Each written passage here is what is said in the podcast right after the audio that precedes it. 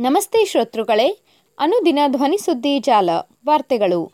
ಓದುತ್ತಿರುವವರು ವಾಣಿಶ್ರೀ ಕುಲಕರ್ಣಿ, ವಾರ್ತೆಗಳ ಮುಖ್ಯಾಂಶಗಳು. ಗಣರಾಜ್ಯೋತ್ಸವದ ರಾಜಪಥದಲ್ಲಿ ದೊಡ್ಡ ಮಟ್ಟದ ವೈಮಾನಿಕ ಪ್ರದರ್ಶನ. ಭಾರತದ ಹತ್ತು ಸಿರಿವಂತರ ಸಂಪತ್ತು ಮುಂದಿನ ಇಪ್ಪತ್ತೈದು ವರ್ಷ ಮಕ್ಕಳ ಶಿಕ್ಷಣ ವೆಚ್ಚ ನಿಭಾಯಿಸಬಲ್ಲದು. ಲಾಕ್ಡೌನ್, ಕಠಿಣ ನಿಯಮ ಇಲ್ಲ. ಶುಕ್ರವಾರದ ಸಭೆ ಬಳಿಕ ಮುಂದಿನ ತೀರ್ಮಾನ, ಅಶೋಕ್. ರಾಜ್ಯದಲ್ಲಿ ಕೋವಿಡ್ ಸಕ್ರಿಯ ಪ್ರಕರಣಗಳ ಸಂಖ್ಯೆ ಏರಿಕೆ. ವಾರ್ತೆಗಳ ವಿವರ. ಗಣರಾಜ್ಯೋತ್ಸವ ರಾಜಪಥದಲ್ಲಿ ದೊಡ್ಡ ಮಟ್ಟದ ವೈಮಾನಿಕ ಪ್ರದರ್ಶನ.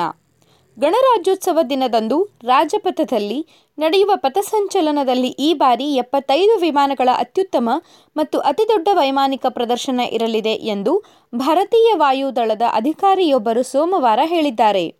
ಈ ವೇಳೆ ಏಳು ಜಾಗ್ವಾರ್ ಯುದ್ಧ ವಿಮಾನಗಳು ಹಾರಾಟ ನಡೆಸುವುದರೊಂದಿಗೆ ವೈಮಾನಿಕ ಪ್ರದರ್ಶನವು ಮುಕ್ತಾಯಗೊಳ್ಳಲಿದೆ. ಸ್ವಾತಂತ್ರ್ಯದ ಅಮೃತ ಮಹೋತ್ಸವ ಸಂದರ್ಭವನ್ನು ಸ್ಮರಣೀಯವಾಗಿಸಲು ಈ ವರ್ಷದ ಗಣರಾಜ್ಯೋತ್ಸವ ಪಥಸಂಚಲನದಲ್ಲಿ ವಾಯುಪಡೆ, ಸೇನೆ ಮತ್ತು ನೌಕಾಪಡೆಯ ಎಪ್ಪತ್ತೈದು ವಿಮಾನಗಳು ಹಾರಾಟ ನಡೆಸಲಿವೆ. ಇದು ಅತಿದೊಡ್ಡ ವೈಮಾನಿಕ ಪ್ರದರ್ಶನವಾಗಲಿದೆ ಎಂದು ಐಎಎಫ್ ಪಿಆರ್ಒ ಘಟಕದ ಕಮಾಂಡರ್ ಇಂದ್ರಾಣಿಲ್ ನಂದಿ ಮಾಧ್ಯಮಗೋಷ್ಠಿಯಲ್ಲಿ ತಿಳಿಸಿದರು. ಭಾರತದ ಹತ್ತು ಸಿರಿವಂತರ ಸಂಪತ್ತು ಮುಂದಿನ ಇಪ್ಪತ್ತೈದು ವರ್ಷ ಮಕ್ಕಳ ಶಿಕ್ಷಣ ವೆಚ್ಚ ನಿಭಾಯಿಸಬಲ್ಲದು.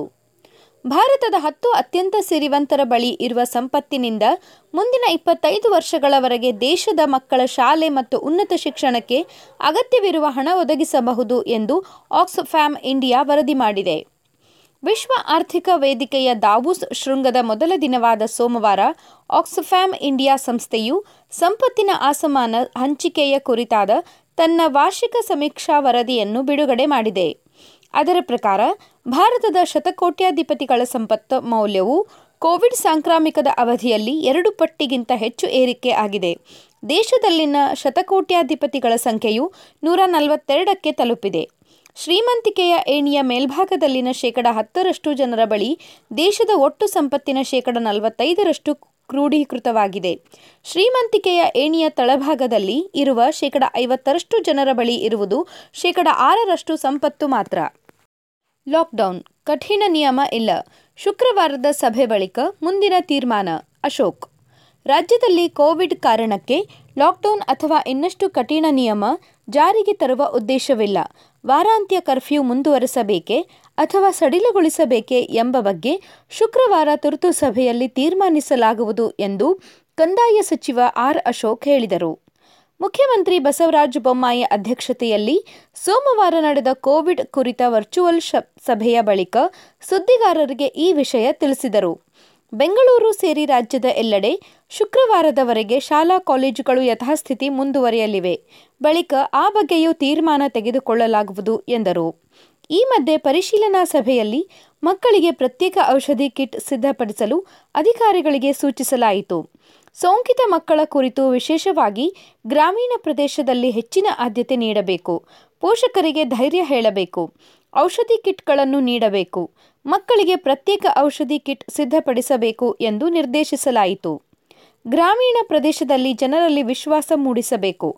ಆಕ್ಸಿಜನ್ ಘಟಕಗಳನ್ನು ಸಜ್ಜುಗೊಳಿಸಿ ಸಿಬ್ಬಂದಿ ಇಂಧನ ಮೊದಲಾದವುಗಳನ್ನು ಸಿದ್ಧವಿಟ್ಟುಕೊಳ್ಳಬೇಕು. ಆಸ್ಪತ್ರೆಗಳಲ್ಲಿ ಜನರೇಟುಗಳ ವ್ಯವಸ್ಥೆ ಮಾಡಿಕೊಳ್ಳಬೇಕು.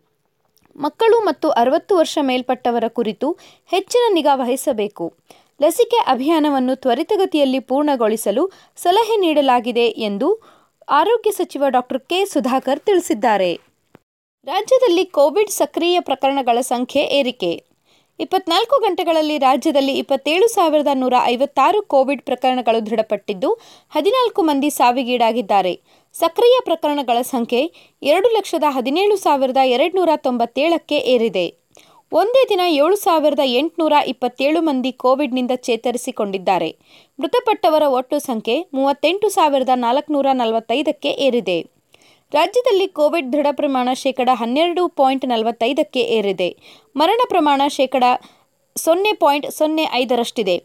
ಬೆಂಗಳೂರಿನಲ್ಲಿ ಅತಿ ಹೆಚ್ಚು ಹದಿನೈದು ಸಾವಿರದ ಒಂಬೈನೂರ ನಲವತ್ತೇಳು ಪ್ರಕರಣಗಳು ದೃಢಪಟ್ಟಿದ್ದು, ಐದು ಮಂದಿ ಸಾವಿಗೀಡಾಗಿದ್ದಾರೆ.